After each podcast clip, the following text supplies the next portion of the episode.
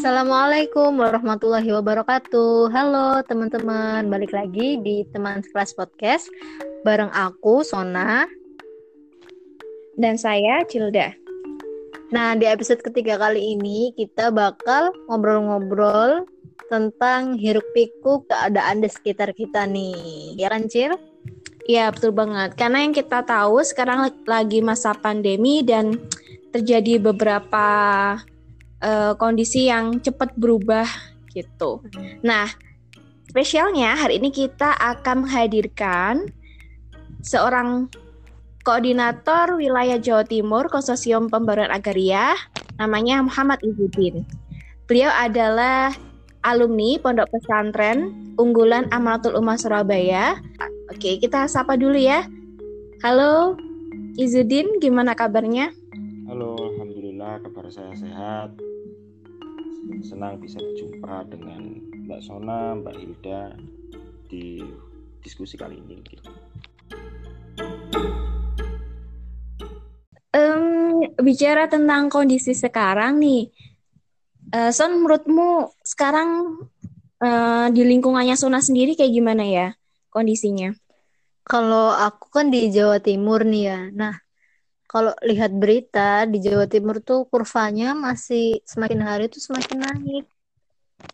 Tapi aku juga heran sendiri, kurva naik tapi mau diterapin uh, pelonggaran PSBB, wacana new normal dan lain-lain gitu. Hmm, mungkin ini ya terjadi kayak pergeseran titik klaster kasusnya ya. Kayak yang dulu sebelumnya uh, klasternya tuh ada di Jakarta ya. Hmm. Terus sekarang kayaknya pindah ke Surabaya gitu. Iya, iya. Apa karena orang-orang yang dari sana pada mudik ya? Entahlah.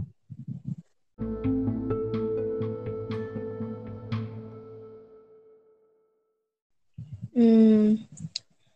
Kalau Izudin sekarang domisilinya di mana? Saya kalau saya kebetulan domisili di Malang. Cuman kalau aslinya di Sidoarjo ya di Jawa Timur. Nah, lebaran. Hmm, berarti kayak zona ya di Jawa Timur berarti. Hmm, sama-sama kita. Kalau menurut Izudin gimana kondisinya sekarang?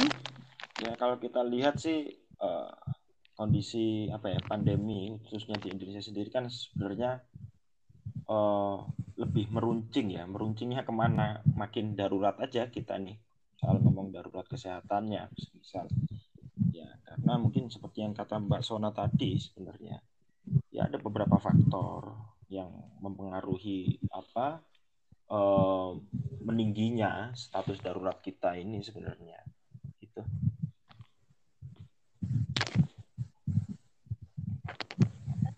Untuk menurunkan kurva tentunya kan kebijakan pemerintah sangat berperan penting ya dan kedisiplinan masyarakat. Nah, menurut Izudin terkait kebijakan pemerintah dalam penanganan ini apakah sudah tepat atau memang dirasa cukup komplikat nggak atau bagaimana? Ya, kalau ngomong kebijakan sendiri sebenarnya apa ya menjadi hal yang urgent dalam mengatur uh, apa namanya uh, lalu lintas dalam kita hidup bermasyarakat sebenarnya utamanya begitu. Yang sangat disayangkan ini lebih uh, apa memperlihatkan bagaimana ambisi-ambisi yang lain.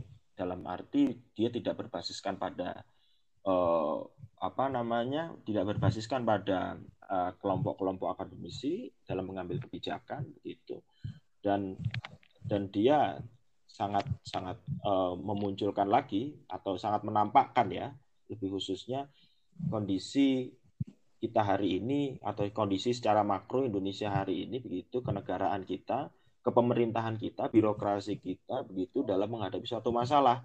Sebenarnya ini ini ya itu tadi yang mungkin menjadi uh, kalau kesimpulannya itu tadi kebijakan kita kalau kita lihat yaitu complicated itu tadi yang mungkin beberapa teman ditanya bagaimana Indonesia soal kebijakan penanganan COVID-nya pasti yang paling jawab yang paling muncul jawabannya adalah ya tidak konsisten. Gitu sih. Hmm. Nah, bicara soal elit politik dan rancangan yang dibuat nih, terkadang beberapa kebijakan mereka itu terasa nggak sejalan dengan uh, pemerintah daerahnya gitu. Gimana? Kadang-kadang uh, kita ngelihat berita mall udah mau dibuka tapi pemerintah daerahnya bilang nggak dulu. Gimana? Atau uh, kebijakan transportasi dibolehin yang pemerintah pusat atau yang ini nggak dibolehin. Itu sangat membingungkan sekali buat kita yang akan menjalankan kebijakan itu gitu lah. Kalau menurut Izudin gimana itu? Ya ya sebenarnya kan hal itu kebingungan-kebingungan kita hari ini kan sebenarnya uh, itu hasil dari anu ya produksi wacana atau bahkan komunikasi-komunikasi politik antar elit politik di uh, pusat begitu bahkan di daerah itu terjadi sehingga mengakibatkan kita hari ini bingung. Seumpama sebenarnya begini, kita kan kalau dalam uh, unsur kebijakan begitu kita kan sudah ada kalau ngomong soal regulasinya ada soal Undang-Undang Nomor 6 Tahun 2018 tentang uh, karantina kesehatan. Hmm. Untuk apa? Untuk mencegah bagaimana uh, apa namanya ada suatu wabah atau suatu penyakit yang itu tidak tersebar ke wilayah lain. Sebenarnya sudah ada undang-undang itu. Ada instrumennya secara regulasinya. Nah, tapi kenapa kok yang tidak digunakan ini? Justru mengambil seumpama PSBB, begitulah ya kira-kira. Nah, satu itu. Yang kedua, bagaimana mungkin yang menjadi banyak memes gitu di awal bagaimana kemudian frame mudik dengan pulang kampung ini sangat dibedakan dalam unsur mm-hmm. konteks pandemi ini. Ini kan ini kan jelas komunikasi publik publik ya. Komunikasi-komunikasi semacam ini ini kan mm-hmm. yang semakin membingungkan. Yang hari ini bahkan banyak daerah yang merasa tidak siap atau bahkan merasa uh, seolah berjalan sendiri terhadap penanganan COVID-nya atau bahkan justru mereka berkontradiksi, bertentangan dengan kebijakan yang ada di pusat seumpama. Bagaimana kemarin sempat rame tuh di tengah pandemi ada apa namanya eh, TKA sejumlah sekian ratus masuk ke salah satu daerah ditentang hmm. oleh pemerintah daerahnya. Nah, artinya apa? Artinya sebenarnya ini ini menjadi hal yang uh, tidak sebenarnya tidak tidak tidak apa namanya kita melihat ini bukan hal baru kalau di Indonesia tapi situasi ini makin menampakkan sebenarnya bagaimana kinerja uh, elit-elit birokrasi kita saat ini sebenarnya gitu.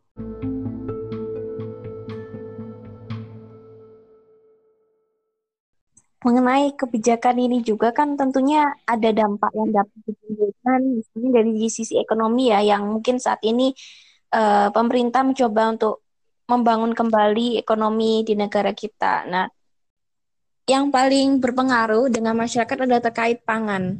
Nah, mungkin wacananya akan terjadi krisis pangan di masa setelah COVID ini. Namun izin sendiri.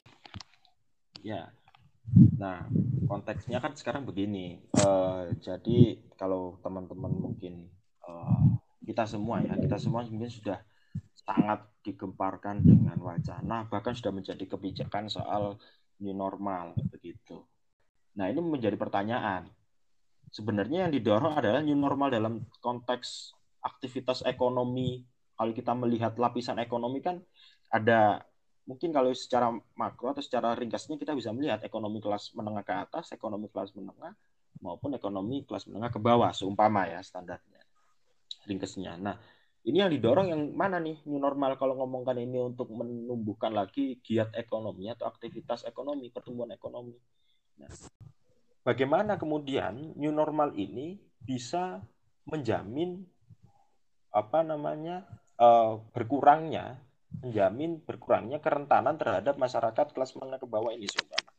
Nah, sementara kita kan sudah mengetahui bahwa kelas masyarakat kelas menengah ke atas ini, kelas menengah ke atas ini dia sudah mempunyai banyak keistimewaan atau privilege-privilege. Bagaimana dia sangat mudah mengakses fasilitas-fasilitas publik lah istilahnya. Entah itu untuk usaha, yang satu untuk kesehatan, dan yang lainnya. Nah, itu. Dan tentu, ini pun sebenarnya apa ya dorongan daripada beberapa ada faktor yang mendorong bagaimana kemudian new normal dalam tanda kutip ya di Indonesia ini diterapkan sedemikian atau secepat ini. Bagaimana sebelumnya kita melihat atau mendengar bahwa uh, banyak akademisi yang menyatakan setelah Lebaran kalau tidak ada kebijakan yang signifikan soal pertumbuhan ekonomi, maka kita akan mengalami resesi ekonomi atau semacam krisis ekonomi tahap pertama lah kira-kira. Atau yang kedua dari sisi pengusaha-pengusaha kelas kakap nih, kelas uh, pengusaha-pengusaha korporasi gede nih, dia bilang bahwa kita kuatnya dalam situasi seperti ini, pandemi ini, kita kuatnya sampai Juni. Setelah itu kita banyak kolaps. Nah, hmm. sebenarnya ambisinya sebenarnya dari situ kalau kita melihat. Di sisi lain, apakah kemudian uh, sasaran sasaran seperti pemerintah terhadap masyarakat ekonomi, masyarakat kelas menengah ke bawah yang PHK massal, mm -hmm. kemudian pekerja-pekerja berpenghasilan harian, ini apa? Mereka hanya di uh, mereka hanya disasar sebatas eh, bantuan-bantuan sembako yang mana konteksnya mungkin tidak jauh beda dengan apa ya dengan sodakoh waktu Ramadan kira-kira. Nah, itu satu kalau soal tadi. Yang kedua kita sudah banyak yang melihat nih banyak muncul uh, beberapa problems atau masalah-masalah soal bantuan langsung tunai di, di bawah bagaimana ini terdistribusikannya tidak tepat sasaran banyak. Nah, dan kita juga sehari ini makin melihat bahwa ternyata uh, tenaga kesehatan pun tidak menjadi perhatian utama juga. Mm-hmm. Kalau ngomongkan awal-awal tenaga kesehatan kita ini mereka menuntut bagaimana fasilitas keamanan atau APD dan fasilitas yang lain itu bisa terpenuhi, itu sudah seumpama. Hari ini kita melihat banyak-banyak uh, yang mengabarkan bahwa adanya pemotongan gaji, tidak dapat THR semua dan tidak ada appraisal atau penghargaan apresiasi apresiasi. Ya. Uh, ya, jadi kalau kita melihat bagaimana new normal ini diterapkan kan sebenarnya dia menyasar pada ekonomi-ekonomi kelas menengah ke atas seperti mall, ya. Di mana sebenarnya di, sebenarnya kalau kita melihatnya menjadi patokan pertama adalah pembukaan mall, misal, kita melihat apa komoditas yang ada di mall, dia sebagian besar adalah komoditas apa namanya ke, untuk kebutuhan sekunder dan tersier bukan ke, hmm. bukan kebutuhan primer ya sebenarnya.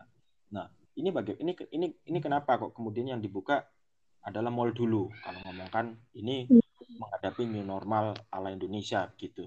Nah bagaimana dengan kondisi-kondisi pasar yang memang itu mungkin dia walaupun di satu sisi potensi keramaiannya sangat tinggi tapi kan di satu sisi sebenarnya usaha atau UKM UKM ya usaha kelas menengah itu sebenarnya mewujud di pasar-pasar itu tuh dan Pertama, menjual kebutuhan pokok ya.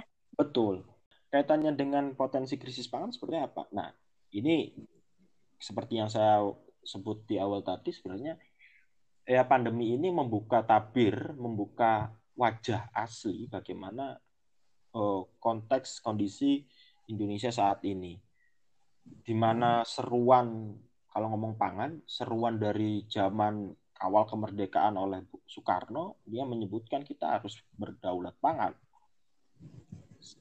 Semakin ke sini kita makin nggak ngomong berdaulat pangan lagi, tapi kita udah ngomong ketahanan pangan, yang artinya kalau daulat pangan itu kan dia sustain atau atau ya, bisa memenuhi stok makannya, kebutuhan makan negaranya, dia bisa dan ada stoknya, ketersediaan simpanan, dan dia bisa mengekspor, memasok negara lain. Kalau ketahanan pangan kan tidak. Kalau ketahanan pangan kan secara stok terbatas, secara ketersediaan belum swadaya atau belum berdaulat kita nih atau belum swasembada seumpama dan kita masih meng, meng, menggantungkan terhadap uh, menggantungkan dari pasokan-pasokan pangan negara lain hari ini. Nah, ini pun ini pun ditandai seumpama dengan bagaimana Indonesia dalam tiap tahunnya sejak 10 tahun terakhir itu rata-rata atau bahkan 20 tahun terakhir ya data BPS menyebutkan rata-rata impor beras kita satu tahun satu juta ton rata-rata dan komod dan berasnya didapat dari Vietnam, Thailand dan India. Nah, belum lagi soal gandum. Ya, karena kita tahu sendiri bagaimana salah satu mie instan ya salah satu mie instan terbesar atau pabrik industri mie instan terbesar kan Indonesia dan itu go internasional. Itu, itu bahan bakunya impor dan secara data pun kita melihat bahwa sebenarnya kebutuhan-kebutuhan uh, impor atau impor-impor yang uh, besar dalam jumlah sangat besar itu sebenarnya dia adalah kebutuhan impor untuk skala industri seperti tadi mie instan, pakan dan lain sebagainya. Nah, itu itu itu itu itu itu secara itu di satu sisi bagaimana kondisi kita. Nah, dan di setengah pandemi ini sebenarnya FAO atau apa, lembaga pangan PBB ya sudah menyampaikan di akhir Februari kemarin atau awal Maret sorry, awal Maret kemarin menyampaikan bahwa pandemi, karena situasi pandemi ini dunia akan menghadapi krisis pangan sebenarnya. Nah, ini semakin ini semakin jelas potensi ini semakin jelas dibaca ketika beberapa negara beberapa negara yang sering mengekspor komoditas pangannya terhadap negara-negara yang mengimpor seperti termasuk Indonesia sudah sangat membatasi. Ya. Atau bahkan sudah menstop sepenuhnya termasuk Thailand atau Vietnam. Ya. Sementara di Indonesia kan tidak. Dan yang menjadi sangat bermasalah ke depannya, sudah kita belum berdaulat secara pangan, pemerintah atau pemerintahan hari ini juga menyebutkan sudah muncul defisit-defisit stok pangan. Salah satunya paling besar adalah uh, sorry gula gitu. Hmm. Ada beras juga di beberapa provinsi. Nah, ini yang menjadi masalah ke depannya adalah ketika wabah ini masuk ke pedesaan-pedesaan dan menjangkit dan menjangkiti uh, apa petani-petani di desa yang mana petani-petani di desa ini secara usia kerja mereka atau secara usia mereka dia bukan lagi terkategori sebagai angkatan kerja produktif hmm. di atas 55 tahun atau di atas 50 tahun. Nah, yang yang dalam satu sisi ya kerentanan mereka atau kerentanan masyarakat di pedesaan ini sangat tinggi sebenarnya.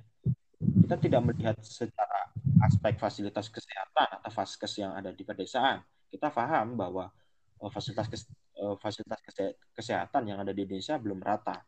Tapi di satu sisi kita melihat dalam segi uh, kerentanan individunya, kesehatan individunya. Nah, baik secara usia saja, belum secara faktor-faktor uh, atau variabel-variabel yang lain seperti ada penyakit penyanding. Nah, ini ini di pedesaan. Nah, Artinya apa? Artinya sebenarnya belum menyasar ke situ.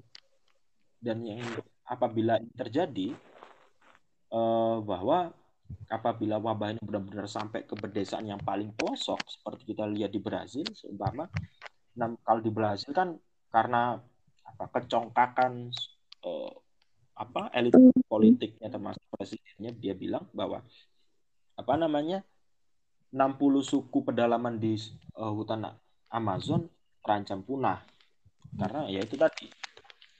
Nah, kalau di Indonesia bagaimana? Nah, karena memang kita melihat petani yang dia sebagai produsen pangan, ya, ini belum diperhatikan sebagai belum benar-benar diperhatikan sebagai apa namanya kelompok yang sangat rentan dan kerentanan ini benar-benar uh, apa namanya meletus ya.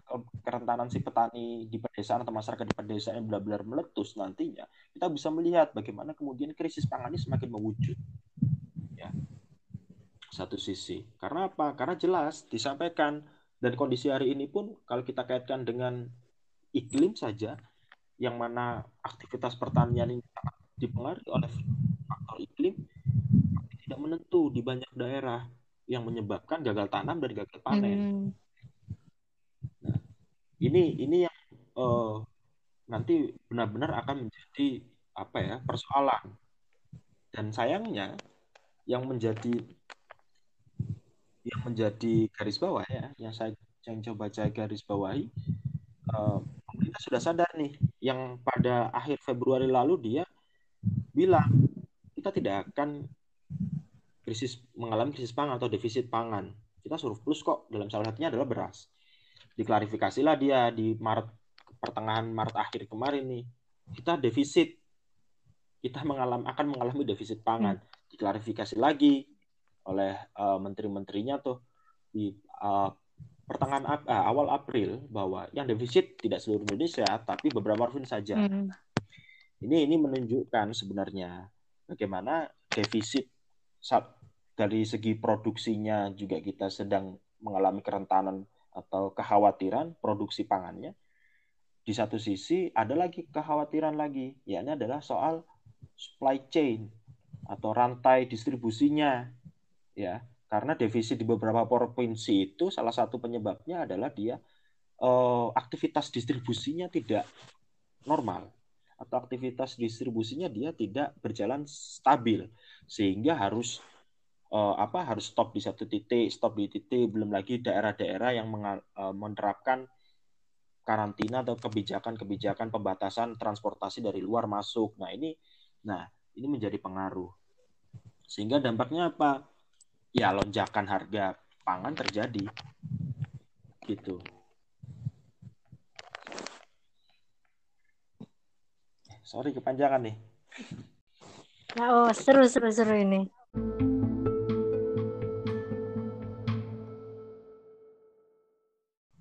Bicara tentang orang yang rentan, orang yang lemah,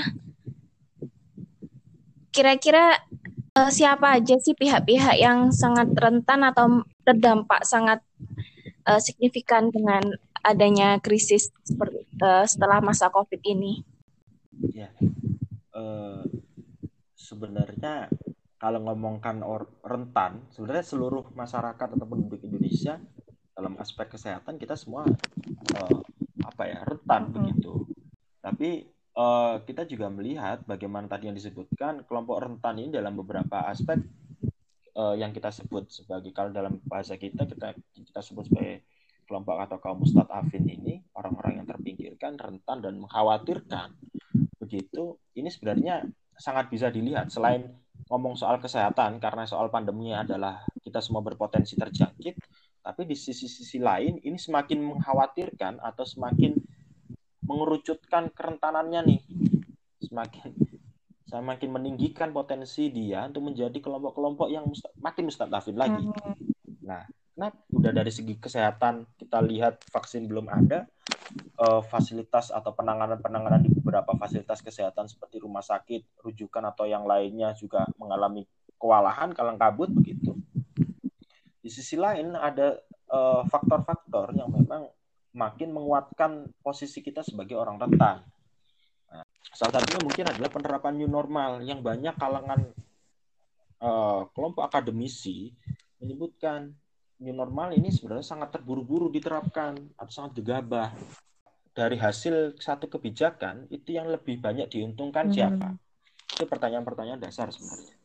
Contoh, oke kita tidak usah memperdebatkan new normal ini, tapi new normal ini ada suatu keniscayaan karena dia sudah disahkan atau ditetapkan oleh pemerintah, itu iya, boleh. Tapi kalau boleh kita lihat siapa yang paling banyak akan diuntungkan dari kebijakan new normal ini. Nah, balik lagi soal ngomong eh, bagaimana si kaum mustadafin ini dia survive nih dalam situasi kov- eh, pandemi ini, survive dalam segi eh, dia kesehatannya tetap terjaga, stabil begitu. Walaupun lingkungannya sangat apa namanya juga sama-sama terancam terhadap eh, apa persebaran virus. Di sisi lain, bagaimana dia juga bisa survive dalam segi pemenuhan kebutuhan ekonominya. Nah, nah ini kan ini kan juga belum di, diatur begitu. Nah, jadi kalau kita melihat sebenarnya ini kaitannya dengan kita melihat ini ada ketimpangan resiko ya. Jadi oke okay, kalau dalam segi mungkin mungkin bisa digeneralisasi atau digeneralisir begitu bagaimana ketimpangan resiko ini sangat terlihat uh, gapnya. Jadi kalau kita melihat ngomongkan ketimpangan resiko ini dalam kacamata ekonomi politik, kita tidak bisa terpisah dengan namanya ketimpangan uh, ekonomi yang itu di atau yang diwujudkan dengan uh, apa namanya aset kekayaan seumpama. Bagaimana seumpama hari ini uh, ketimpangan uh, ekonomi yang di Indonesia atau ngomongkan soal kekayaan, aset kekayaan begitu, ini sangat timpang. Di mana salah satunya kalau kita bisa boleh menyebut apa namanya kita kan hari ini apa-apa tergantung pada aset kita berupa uang. Nah, artinya ngomong ketimpangan ini satu sisi semakin banyak dia punya uang, semakin di semakin besar kemungkinan dia terbebas dari virus virus ya. Hmm. Kenapa demikian? Karena dia pasti bisa mengakses segala fasilitas-fasilitas kesehatan yang mungkin di satu sisi fasilitas kesehatan ini membutuhkan uh, biaya yang sangat tinggi. Itu bisa.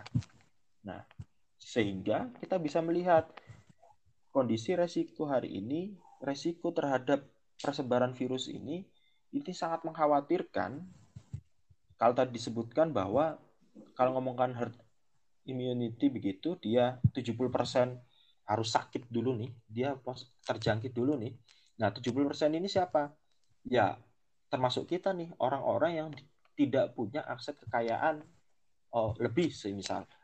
Nah, 70% ini semakin dipertebal lagi kalau diperasnya. Dari 70% ini siapa yang paling tebal kemungkinannya? Ya salah satunya adalah dia yang memang secara apa namanya uh, aktivitas dia sangat apalagi sangat beririsan dengan uh, apa virus ini seperti frontliner atau tenaga kesehatan yang sangat sehari-hari begitu ataupun bahkan aktivitas yang memang uh, di luar aktivitas kesehatan medis ya. Yang satu sisi dia sangat erat kaitannya dengan keramaian. Nah dan 30 persennya siapa ini? Ya 30 persennya otomatis mereka yang hmm. punya privilege tadi disebutkan. Yakni berupa salah satunya adalah berupa kekayaan berupa aset-asetnya. Yang kedua adalah dia kalau kalau saya boleh menyebutkan dia adalah pejabat-pejabat publik. Kenapa? Karena karena si pejabat publik ini dia yang uh, menyerap segala fasilitas ya, fasilitas-fasilitas mm -hmm. yang disediakan untuk jabatan. Nah, itulah kenapa kok kemudian kita melihat sebenarnya new normal ini tidak dalam uh, fase yang seimbang. Hmm. Ya. Itu. Ya. Sehingga terjadi siapa berkorban untuk siapa begitu ya? Nah, kalau berkorban ini Oh, atau siapa juga, yang dikorbankan untuk siapa gitu. ya. Iya. Nah, kalau kalau mungkin Mbak Hilda dan Mbak Sona pernah mendengar dalam satu kebijakan mm -mm. pasti ada yang dikorbankan. Kalau dalam uh, pengertian seperti atau istilah seperti itu kita bisa memaklumi, iya. Tapi kita bisa melihat dalam unsur uh, apa? Uh, mungkin dalam unsur apa? Oh, udah usul fikihnya kita bisa melihat bahwa yang diutamakan terlebih dahulu adalah menanggulangi keburukan daripada mendahulukan suatu kebaikan. Nah, dalam konteks inilah kita melihat sebenarnya. Sementara di satu sisi eh, produk-produk untuk menunjang bahwa oh kebijakan yang kamu ambil ini sebenarnya belum baik untuk kamu ambil sekarang, terapkan sekarang nih. Sehingga nanti aja dulu. Nah, ini kan untuk memitigasi yang dinamakan keburukan itu tadi sebenarnya. Nah, tapi sayangnya ini kan kayaknya dan bukan hanya saya yang menyebut ya, tapi beberapa banyak pihak yang menyebutkan bahwa pemerintahan kita ini sedang bukan ngomong anti sains, tapi dia sedang tutup telinga nih dengan orang-orang yang berkecenderungan sebagai akademisi, gitu. Sehingga kita bisa menyimpulkan kalau sudah menutup telinga, di mana salah satu komponen penentu kebijakan adalah apa apa namanya uh, naskah akademik ya untuk atau untuk pertimbangan-pertimbangan ilmiah begitu. Di sisi lain ini kan uh, ada ambisi lain sebenarnya. Kenapa kok dia menutup telinga? Nah, begitu situasi kita hari ini. Wah, sangat kompleks sekali ya, Hil. Iya, ternyata banyak banget yang kita bahas hari ini dari terkait kebijakan publik, bagaimana dampaknya terhadap masyarakat, khususnya masyarakat yang rentan, dan juga hmm, bagaimana akan terjadinya krisis pangan gitu di negara kita. Mungkin kesimpulan, Din? Ya, jadi kalau kesimpulan sebenarnya aneh ya. Uh, kalau kita bisa melihat frame hari ini, ya sebenarnya kalau benar-benar kita mau melihat kita tidak boleh menutup mata terhadap situasi hari ini.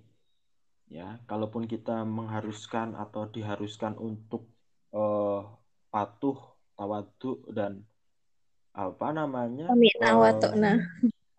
Samina watokna terhadap uh, pemimpin-pemimpin atau pimpinan-pimpinan kita hari ini yang mewujud atau yang direpresentasikan oleh pemerintah saat ini gitu kita juga tentu mempunyai ukuran-ukuran sendiri sebagai mungkin uh, makhluk atau ciptaan ulul albab ya. Dia punya daya kritis daya pikir yang memang itu harus dipergunakan dalam situasi saat ini.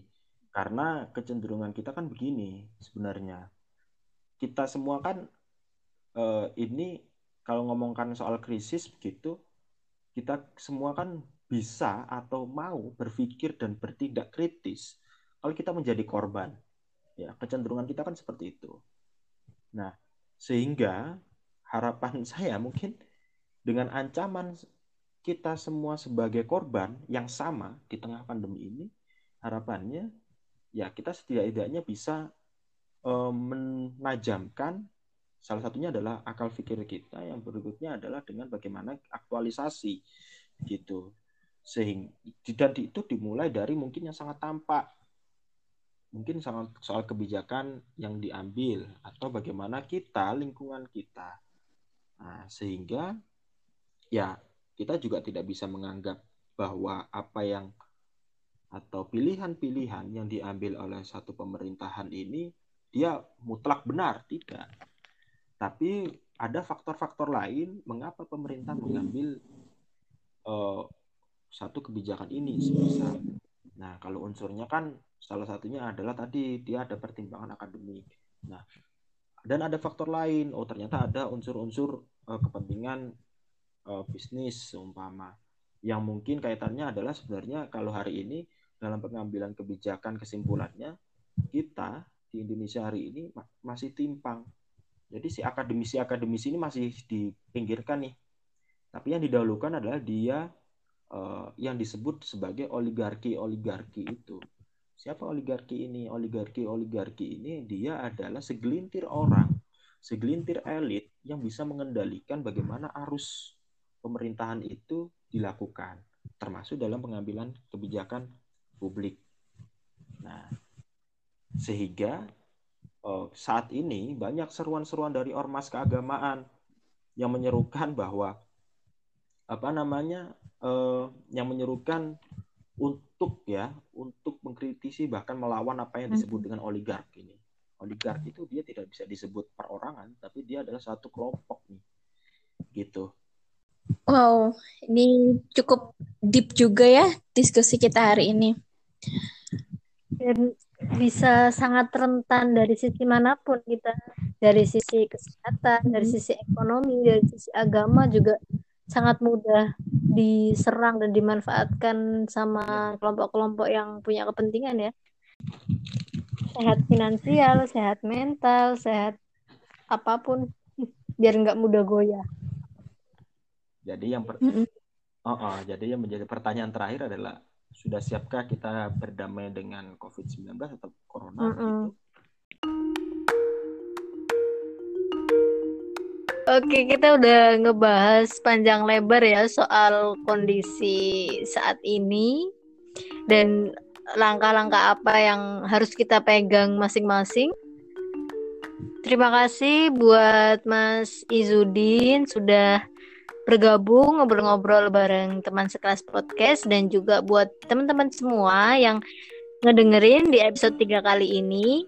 Ya teman-teman yang ingin um, menyampaikan pendapatnya terkait membaca situasi kondisi sekarang boleh banget buat komen di postingan kita episode 3 ini atau juga buat teman-teman yang pengen request atau pengen usul diskusi topik diskusi selanjutnya boleh banget juga untuk DM kita di Instagram teman sekelas podcast. Nanti kalau seumpama ada yang Oh iya. diskusi lanjut. Nah, kalau ada yang nggak setuju nih sama statementnya Mas Izudin atau kita semua, boleh banget langsung aja di debat ya Mas Izudinnya. Siap me meladeni.